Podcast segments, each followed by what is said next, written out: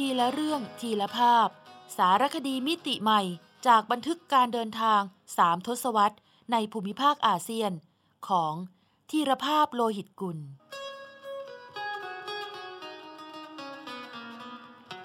อ่านโดย สมปองดวงสวัย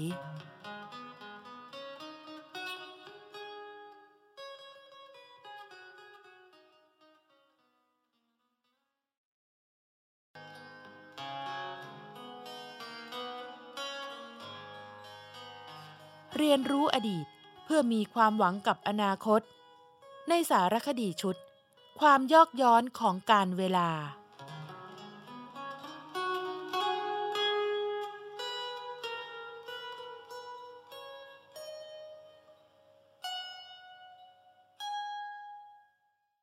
ชีวิตจริงยิ่งกว่านิยาย ในแผ่นดินพระนารายมหาราช นี่คือเนื้อความจากลายพระราชหัตถเลขาความว่า เสื้อผ้านั้นขาดชำรุดเสีย ก็พอจะหาใหม่มาแทนได้ แต่ตัวท่านนั้นหากเป็นอะไรไป จะถือเป็นการสูญเสียที่ไม่มีสิ่งใดมาทดแทนได้ เพราะฉะนั้นเขาจะทำตัวให้ตกอยู่ในอันตรายเช่นนั้นอีก พระราชหัตถเลขาของสมเด็จพระนารายมหาราช ทรงครองราชย์พศ 2199 ถึงพศ 2231 ที่แนบมาพร้อมกับ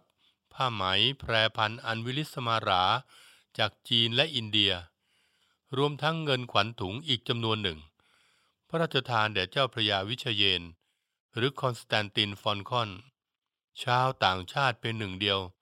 ในประวัติศาสตร์กรุงศรีอยุธยา ที่รั้งตำแหน่งอัครมหาเสนาบดีตำแหน่งสูงสุดเทียบเท่านายกรัฐมนตรี พระราชหัตถเลขานี้ มีขึ้นหลังเหตุการณ์ สมเด็จพระนารายณ์เสด็จออกล่าสัตว์ พร้อมเจ้าพระยาวิชเยน และบังเอิญไปตกอยู่ในวงล้อมของควายป่าฝูงหนึ่ง จนทำให้อัครมหาเสนาบดีชาวกรีก เกือบถูกควายตัวหนึ่งขวิด โชคดีที่เขาเอี้ยวตัวหลบทัน เขาควายแหลมคมและทรงพลังจึงสำแดงฤทธิเดชเพียงเฉียวเสื้อคลุม อัครเสนาบดีหนุ่มขาดไปเท่านั้นทว่าความในพระราชหัตถเลขา กับบรรดาสิ่งของปลอบใจทั้งหลาย บ่งบอกสัมพันธภาพอันกล่าวได้ว่า อาจจะเกินขีดขั้นของความเป็นมิตรสนิท ระหว่างพระราชาชาวสยาม กับเสนาบดีชาวกรีกผู้นี้ได้เป็นอย่างดี จึงไม่น่าแปลกใจที่สมเด็จพระนารายมหาราช ทรงเคยกลัด กลุ่มพระราชาฤทัยถึงขั้นสั่งให้หยุดกิจกรรมบันเทิงในวังไปชั่วระยะหนึ่ง เหตุเพราะวิเชยนป่วยหนัก กระทั่งพระสหายฟื้นจากไข้แล้ว มโหรีจึงประโคมโหมโรงขึ้นอีกครั้ง ทั้งนี้ใช่ว่าพระองค์มิทรงล่วงรู้ถึงหัวนอนปลายเท้าของอัครมหาเสนาบดี ผู้มีชื่อในภาษากรีกว่า คอนสแตนติโยเยรากี หรือคอนสแตนตินฟอลคอน อดีตเด็กรับใช้ในเรือสินค้าของอังกฤษ นักแสวงโชค ผู้มีบุคลิกเฉลียวฉลาด คล่องแคล่ว ทันคน พูดจาหวานล้อม ใครๆได้เก่งพอๆกับ ความชำนาญในการแสวงหาผลประโยชน์ เข้าพก เข้าหอตนเองอย่างแนบเนียน แต่ประสบการณ์ที่เคยทำงานกับบริษัทยักษ์ใหญ่ด้านการค้าทางทะเล อย่างบริษัทอีสต์อินเดียของอังกฤษมาก่อนทำให้วิเชยนเป็นที่โปรดปราน เพราะใช้เล่เหลี่ยมสร้างความมั่งคั่ง ให้ท้องพระคลัง ในราชสำนัก สมเด็จพระนารายณ์ได้มหาศาล อีกทั้งยังเป็นฝรั่งที่พูดภาษาไทยได้ คล่องแคล่ว ใช้ราชาศัพท์ได้แม่นยำ มีกิริยาท่าทางอย่างผู้ดี มีอุปนิสัยร่าเริง จึงก้าวหน้า จากเจ้าพนักงานคลังสินค้า สู่ตำแหน่งพระวิชเยน และอัครมหาเสนาบดีคนโปรดของพระราชาในเวลาอันรวดเร็ว สาเหตุสำคัญอีกประการหนึ่งคือ การเมืองในราชสำนัก กรุงศรีอยุธยาที่มีการแย่งชิงอำนาจ ระหว่างฝ่ายต่างๆ กันมานาน ทำให้สมเด็จพระนารายมหาราช โปรดที่จะคบค้าอย่างสนิทเสน่หา กับฝรั่งต่างชาติ มากกว่าขุนนางไทยขนาดรับสั่งให้วิเชยนเข้าเฝ้าทุกวัน บางวันอยู่ด้วยกันสองต่อสองตั้งแต่เช้ายันค่ำแม้จะทรงล่วงรู้ว่า ในอีกด้านหนึ่ง วิเชเยนก็รับงานจากราชสำนักฝรั่งเศส ในการหว่านล้อมให้พระองค์ ทรงเปลี่ยนศาสนามาเข้ารีดเป็นชาวคริสต์นิกายคาทอลิก อันจะนำไปสู่การยึดครองกรุงศรีอยุธยา เป็นอาณานิคมของฝรั่งเศสในที่สุดก็ตามที โดยทรงตรัสตอบคำชักชวนของวิเชยนอย่างนุ่มนวลเป็นที่สุดว่า ถ้าพระเป็นเจ้าจะโปรดให้มนุษย์ทั้งปวงได้นับถือศาสนาเดียวกันแล้ว พระเป็นเจ้า ก็คงทำให้มนุษย์ทั้งหลาย เกิดมาร่วมศาสนาเดียวกันหมด แต่นี่กลับปล่อยให้มีศาสนาต่างๆกันมา แต่ไหนแต่ไรแล้ว ดังนั้น เราจึงไม่ควรเชื่อหรือว่า พระเจ้ามีความประสงค์ จะให้มนุษย์เรานับถือ และบูชาพระองค์ด้วยวิธีและลัทธิต่างๆกัน แต่กระนั้นวิเชยนก็ประสบความสำเร็จในการถวายคำแนะนำ ให้สมเด็จพระนารายณ์ส่งราชทูตไปเชื่อมสัมพันธไมตรีกับพระเจ้าหลุยที่ 14 ของฝรั่งเศส เป็นครั้งแรกในหน้าประวัติศาสตร์ กรุงศรีอยุธยา อีกทั้งยังบุกเบิกตั้งสถานีการค้า ที่ชายฝั่งทะเลอันดามัน ณเมืองมาริดโดยจ้างแซมเมียนไวท์สหายสนิทของวิเชยนเป็นนายสถานีการค้า แม้ว่าต่อมา ไว้จะช่อฉนด้วยการลักลอบขาช้างป่า ให้มหาราชาแห่งอินเดีย แต่การที่สมเด็จพระนารายณ์ทรงควบคุมการค้าได้ทั้งสองฝั่งทะเล คืออ่าวไทยและอันดามันได้นั้น ก็สร้างความมั่งคั่งให้กรุงศรีอยุธยา ยังไม่เคยปรากฏมาก่อนแล้ว จนกล่าวได้ว่า แผ่นดินสมเด็จพระนารายมหาราช เป็นยุคทองของกรุงศรีอยุธยา แน่นอนว่า ความใกล้ชิดสนิทสนม ระหว่างสมเด็จพระนารายมหาราช กับอัครมหาเสนาบดีชาวกรีก ย่อมสร้างความไม่พอใจให้ขุนนางไทย โดยเฉพาะพระเพทราชา เจ้ากรมช้าง ซึ่งเป็นกรมที่มีอำนาจทางทหารอย่างสูง อีกทั้งพระมารดาของพระเพทราชา ยังเป็นแม่นมของสมเด็จพระนารายณ์จึงทรงได้รับการเลี้ยงดูควบคู่กันมา พระเพทราชาจึงมีโอกาสก้าวหน้า ถึงตำแหน่งอัครเสนาบดี หากไม่มีฝรั่งดั้งขออย่างวิเชยนมาขวางทางสวมหน้าเสียก่อน คุณหลวงสรศักดิ์ผู้ใกล้ชิดพระเพทราชา เป็นอีกคนหนึ่งซึ่งเกลียดวิเชยนเข้ากระดูกดำและเก็บความเครียดแค้น ไว้ตั้งแต่กรณีเจ้าพระยาโกษาธิบดีเหล็ก ต้องพระราชอาญา ให้ถูกโบยตีจนถึงแก่ชีวิต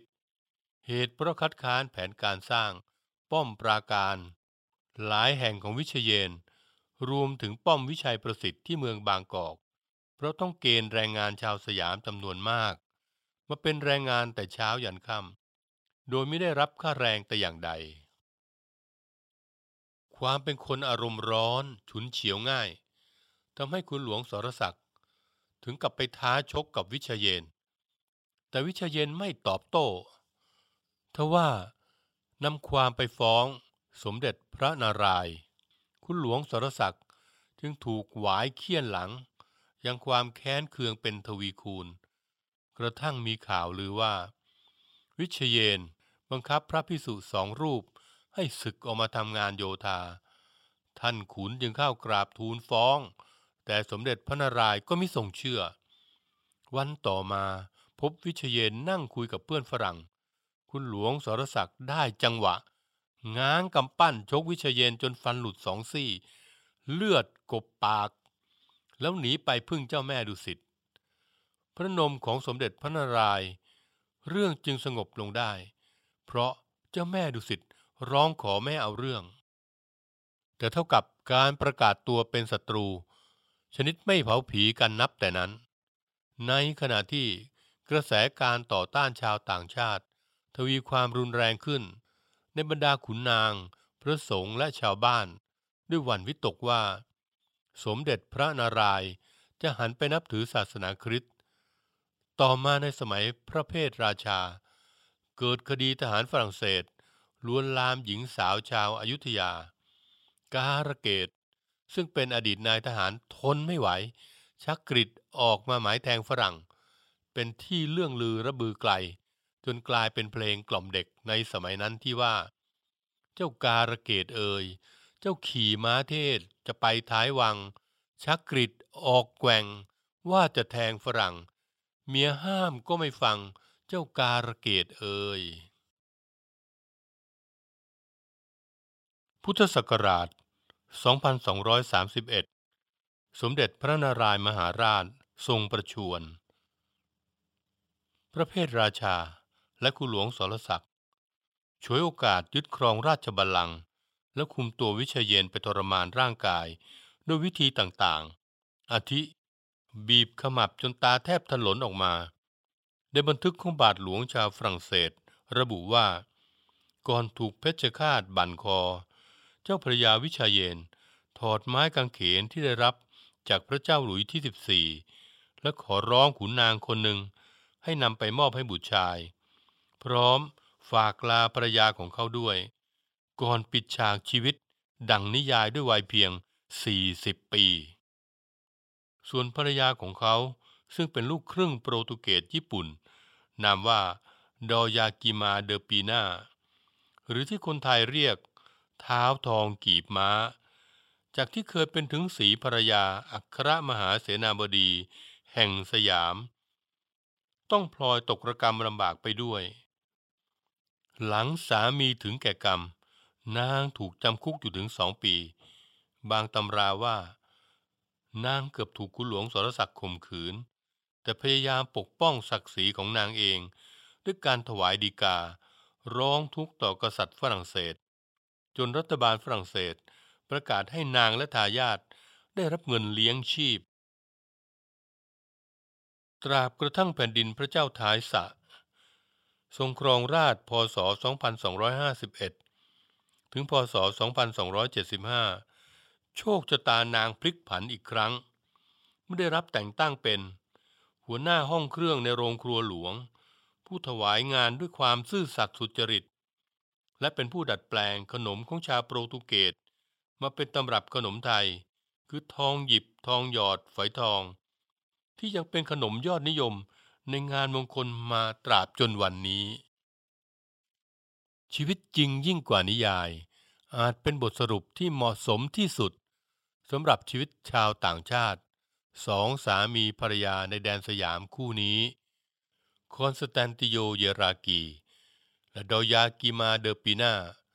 ที่ประวัติศาสตร์สยามประเทศต้องบันทึกไว้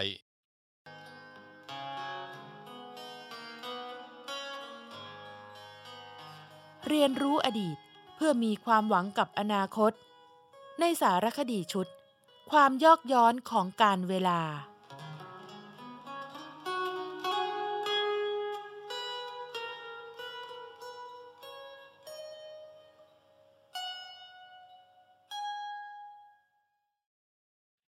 ย้อนรอยมริดยุคไซมิสไวท์ผู้เปิดขุมทรัพย์แห่งอันดามัน พลันที่ได้ทราบข่าวการพลิกโฉมด่านสิงขอนอำเภอเมือง ประจวบคีรีขันธ์เป็นจุดผ่อนปรนพิเศษ ตั้งแต่กลางปีพศ 2558 ก็เหมือนมีเสียงอุทานดังแว่วว่า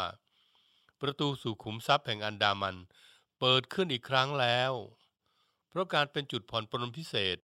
ทำให้คนไทยที่เดินทางผ่านด่านสิงขอนเข้าสู่เมียนมา โดยใช้หนังสือผ่านแดน จะสามารถเดินทางถึงเขตอำเภอตะนาวศรีและจังหวัดมริดและสามารถพักค้างได้ถึง 14 วัน หรือถ้าใช้บัตรผ่านแดนชั่วคราว จะพักได้ 7 วัน ก่อนหน้านั้น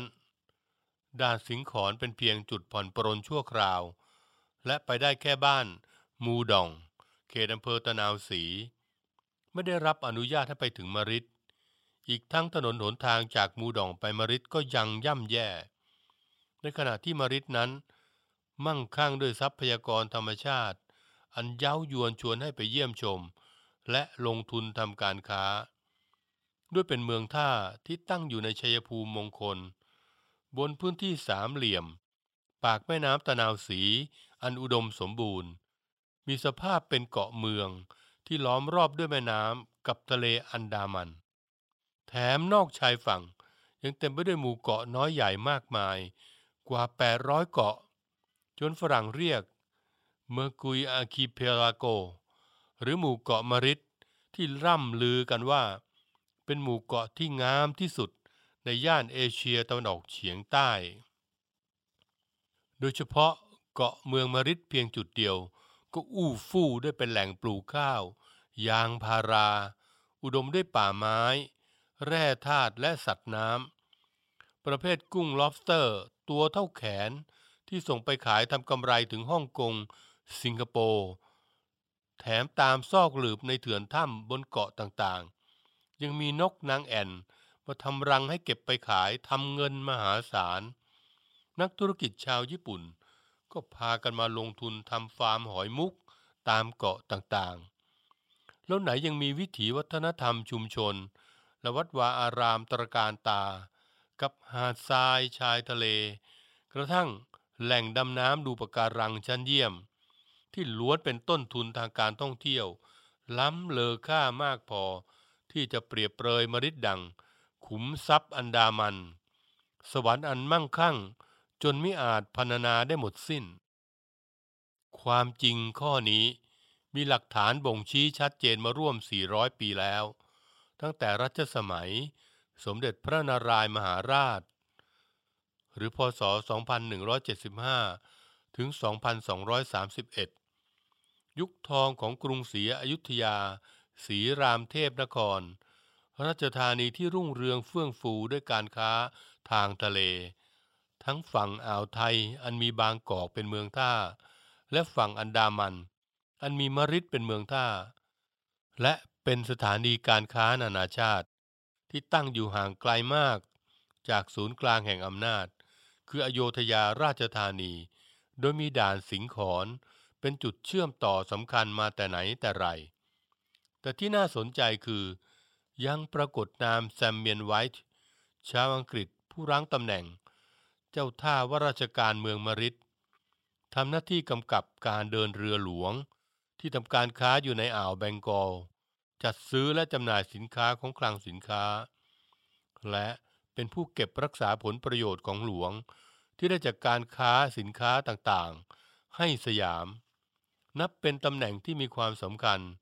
อันส่งผลต่อภาวะเศรษฐกิจของแผ่นดิน โดยไว้รับราชการในตำแหน่งนี้ จนถูกเรียกขานว่าแซมมวลไวท์อย่างไรก็ตาม การทำงานอยู่ท่ามกลางผลประโยชน์อันเย้ายวน ในดินแดนอันห่างไกลจากศูนย์กลางอำนาจ ก็กลายเป็นรูโหว่ขนาดใหญ่ให้ นายสถานีการค้าอย่างไวท์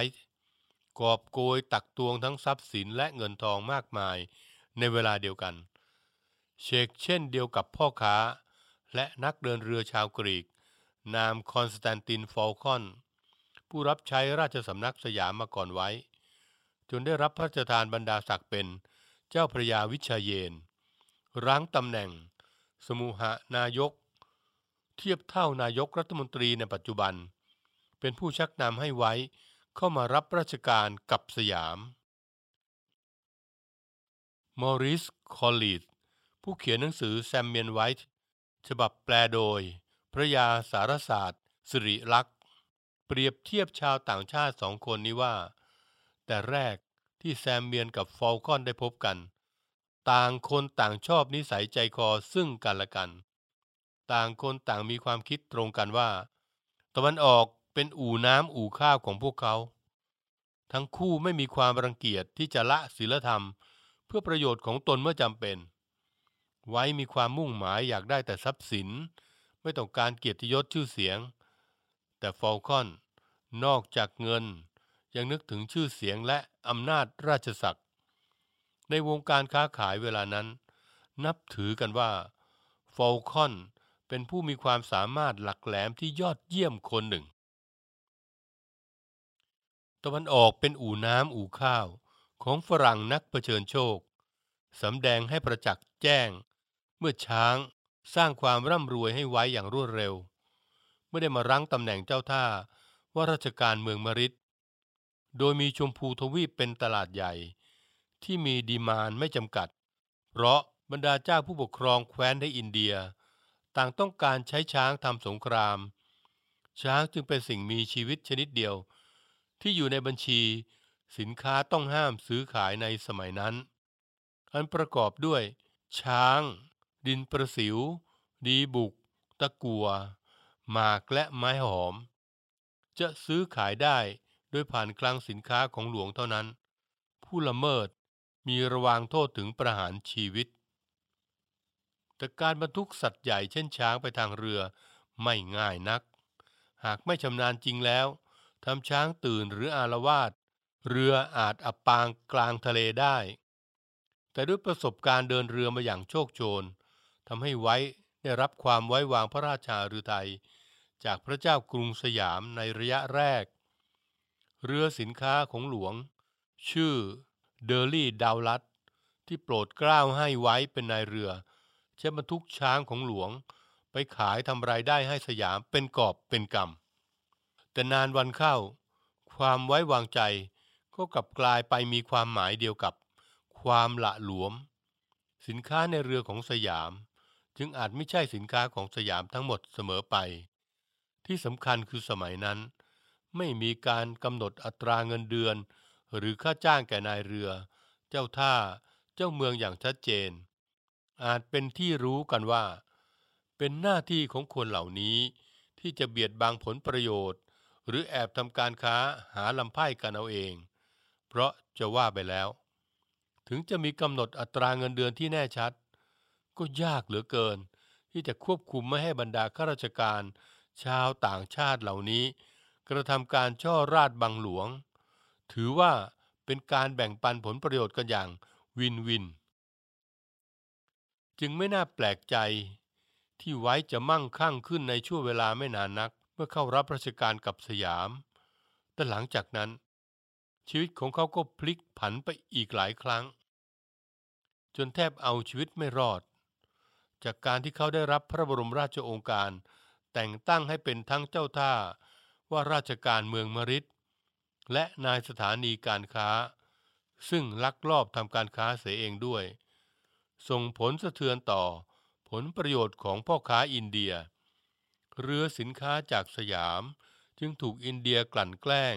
และกีดกันเป็นประจำ ไว้ถวายรายงานไปยังสมเด็จพระนารายณ์พร้อมขออนุมัติ จับเรือสินค้าจากอินเดียเป็นการตอบโต้ ระเจ้ากรุงสยามมีบัญชาอนุมัติ แต่ขอให้จับอย่างละมุนละม่อม ห้ามใช้กำลังเข้าปราบปรามเป็นอันขาด แต่ไว้หาเชื่อฟังไม่ ด้วยมั่นใจว่า ถึงอย่างไร ฟองคอนหรือเจ้าพระยาวิชาเยนก็คงช่วยปกป้องเขา ด้วยเป็นปลาจากข้องเดียวกัน การใช้กำลังเข้าสกัดกั้น เรือสินค้าจากอินเดีย ทำให้เกิดเรื่องราวใหญ่โต บรรดาผู้ที่เจ็บแค้นจากการกระทำของไว้ ออกมาแฉหลักฐาน เอกสารการลักลอบค้าช้างของไว้ แต่กว่าเรื่องนี้จะถึงพระเนตรพระกันสมเด็จพระนารายณ์ไว้ก็เก็บเสื้อผ้า พร้อมกอบโกยสินค้ามีค่ามหาศาลฝ่าด่านไปได้อย่างรอยนวลทิ้งไว้แต่ตำนานไซแอมมิสไว้ ฝรั่งชาวอังกฤษเพียงคนเดียว ที่กินตำแหน่งเจ้าท่า คุมเมืองท่าสำคัญที่สุด สร้างความมั่งคั่งให้อโยธยาศรีรามเทพนครเป็นที่สุด พอๆกับสร้างความร่ำรวยให้ตนเอง จากการช่อราดบังหลวงอย่างสุดๆเช่นกัน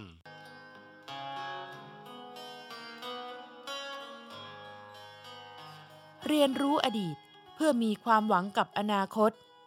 ในสารคดีชุด ความยอกย้อนของการเวลา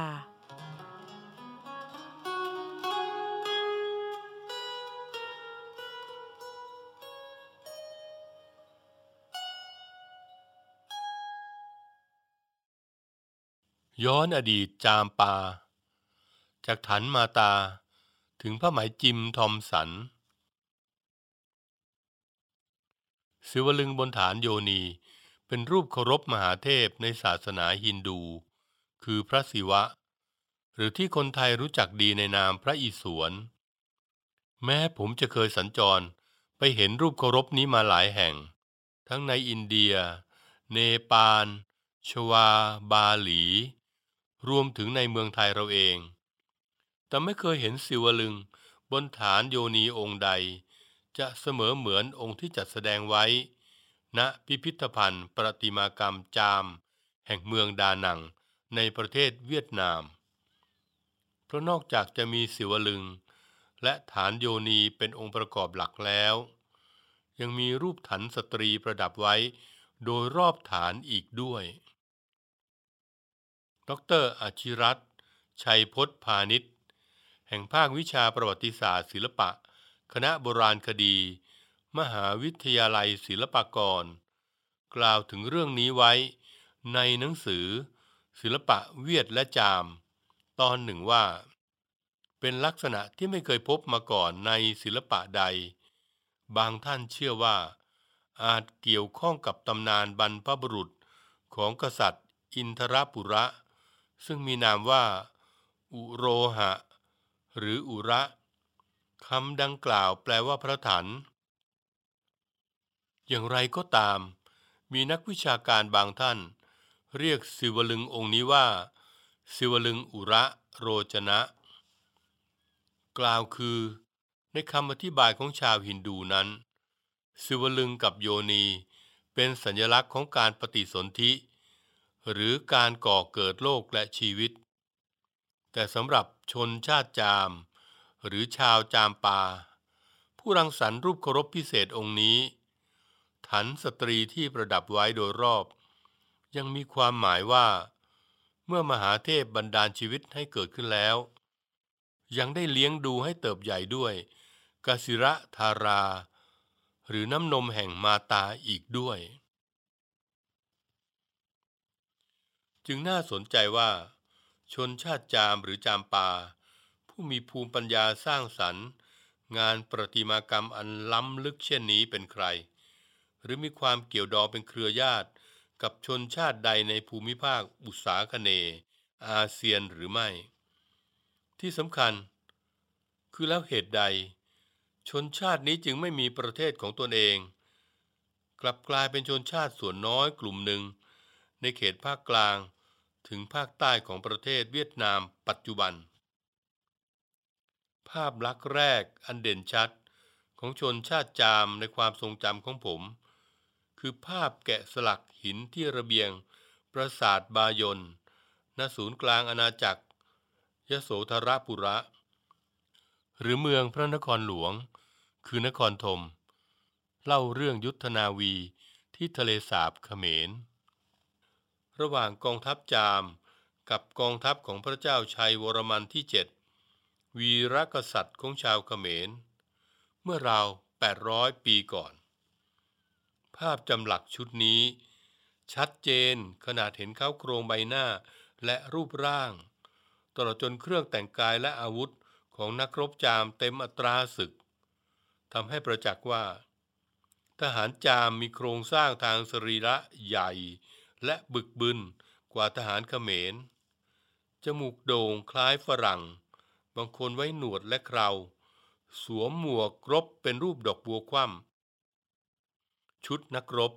ก็ละไม้ไปทางกองทหารของพระเจ้าอเล็กซานเดอร์ ในขณะที่ทหารเขมร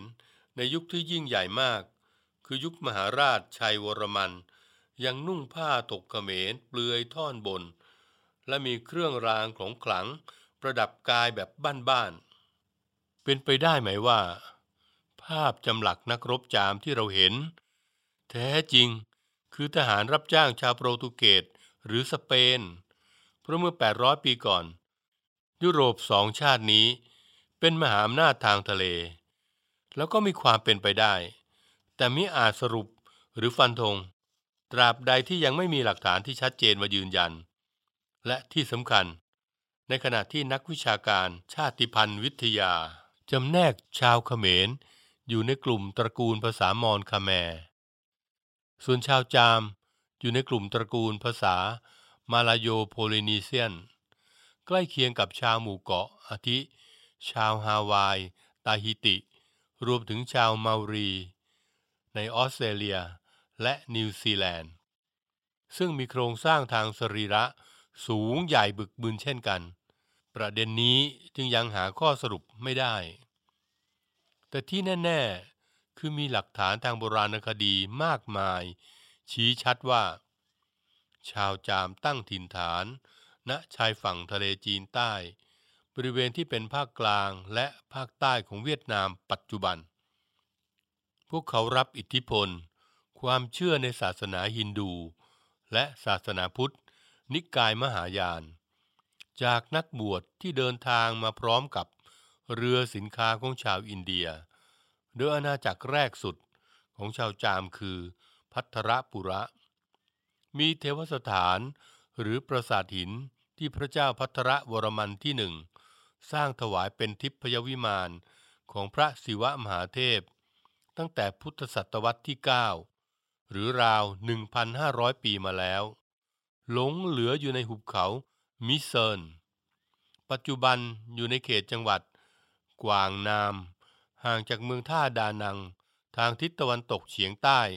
ราว 70 กิโลเมตร โดยองค์การยูเนสโกขึ้นทะเบียน มิเซิน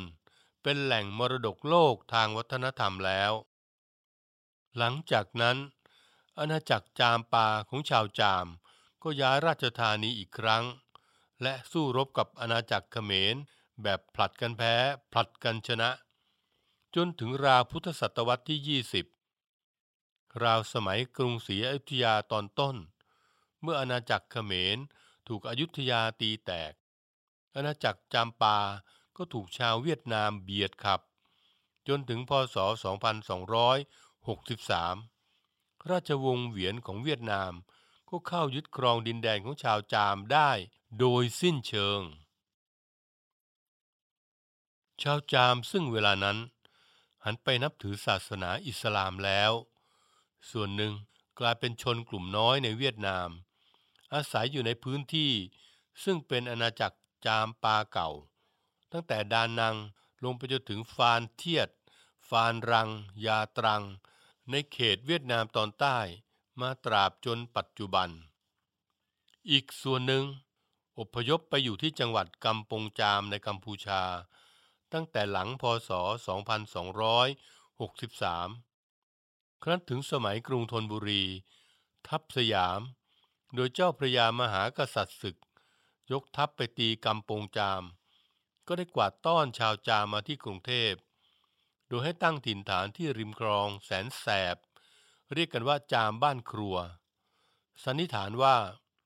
เพราะถูกกวาดต้อนมาแบบยกครัว หรือไม่ก็มีฝีมือในการทำครัว กับอีกส่วนหนึ่งให้ตั้งถิ่นฐานที่บ้านคลองคูจาม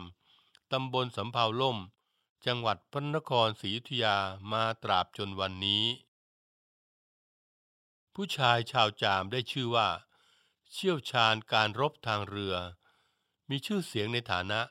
กองอาสาจาม รับใช้เบื้องพระยุคลบาท ราชจักรีวงศ์มาตั้งแต่ต้นรัตนโกสินทร์ส่วนผู้หญิงจาม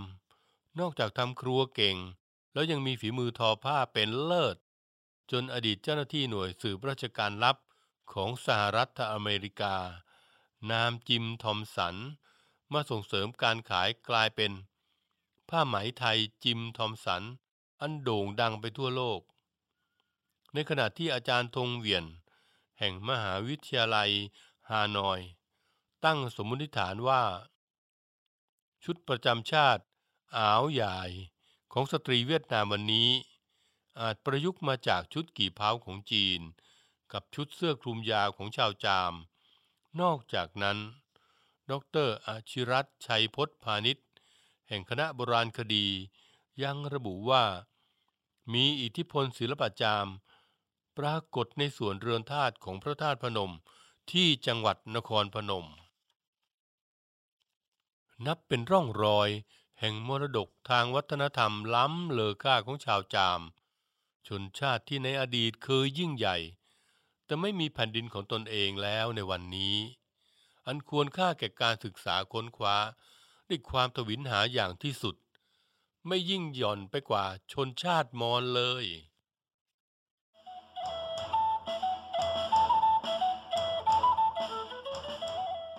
ซอกแซกอาเซียน ทุกซอกทุกมุมของอาเซียนมีเรื่องราวที่ค้นหาได้ไม่รู้จบ โดย กิติมาพรจิตราธร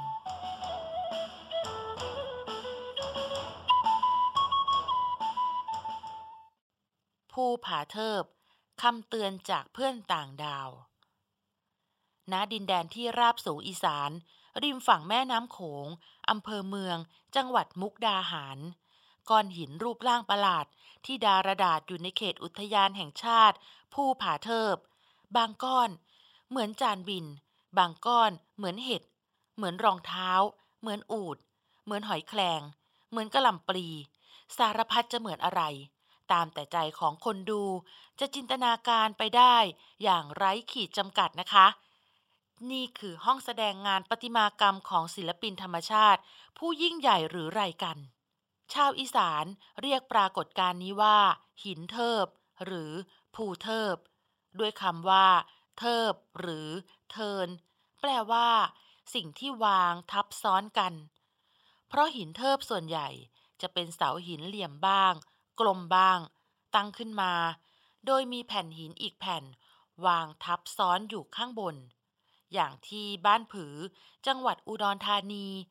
ชาวบ้านเรียกหินเทิบก้อนหนึ่ง ที่มีลักษณะคล้ายบ้าน มีหลังคา มีช่องหน้าต่างว่า หอนางอุสา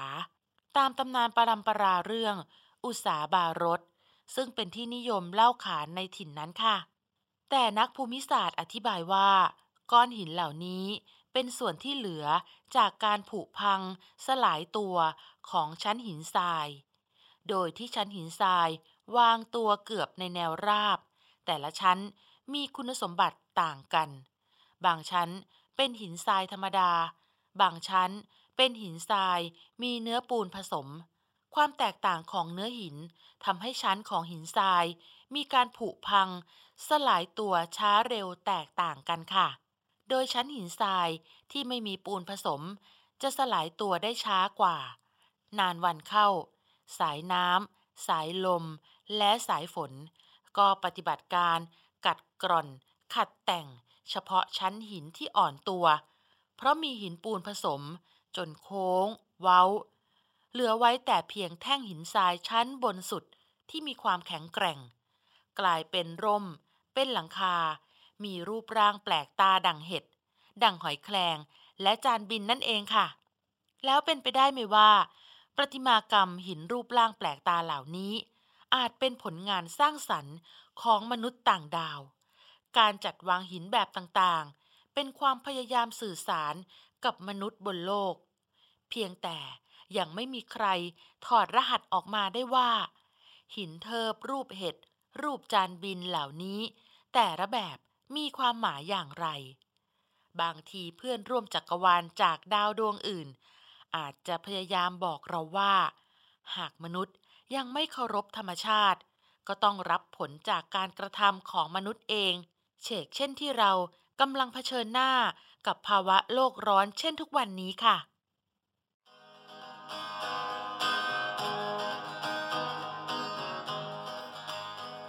ทีละเรื่องทีละภาพ สารคดีมิติใหม่จากบันทึกการเดินทางสามทศวรรษ ในภูมิภาคอาเซียน ของธีรภาพโลหิตกุล สร้างสรรค์ดนตรีโดย นิพนธ์เรียบเรียง และบุญชัย ชุนหรักโชต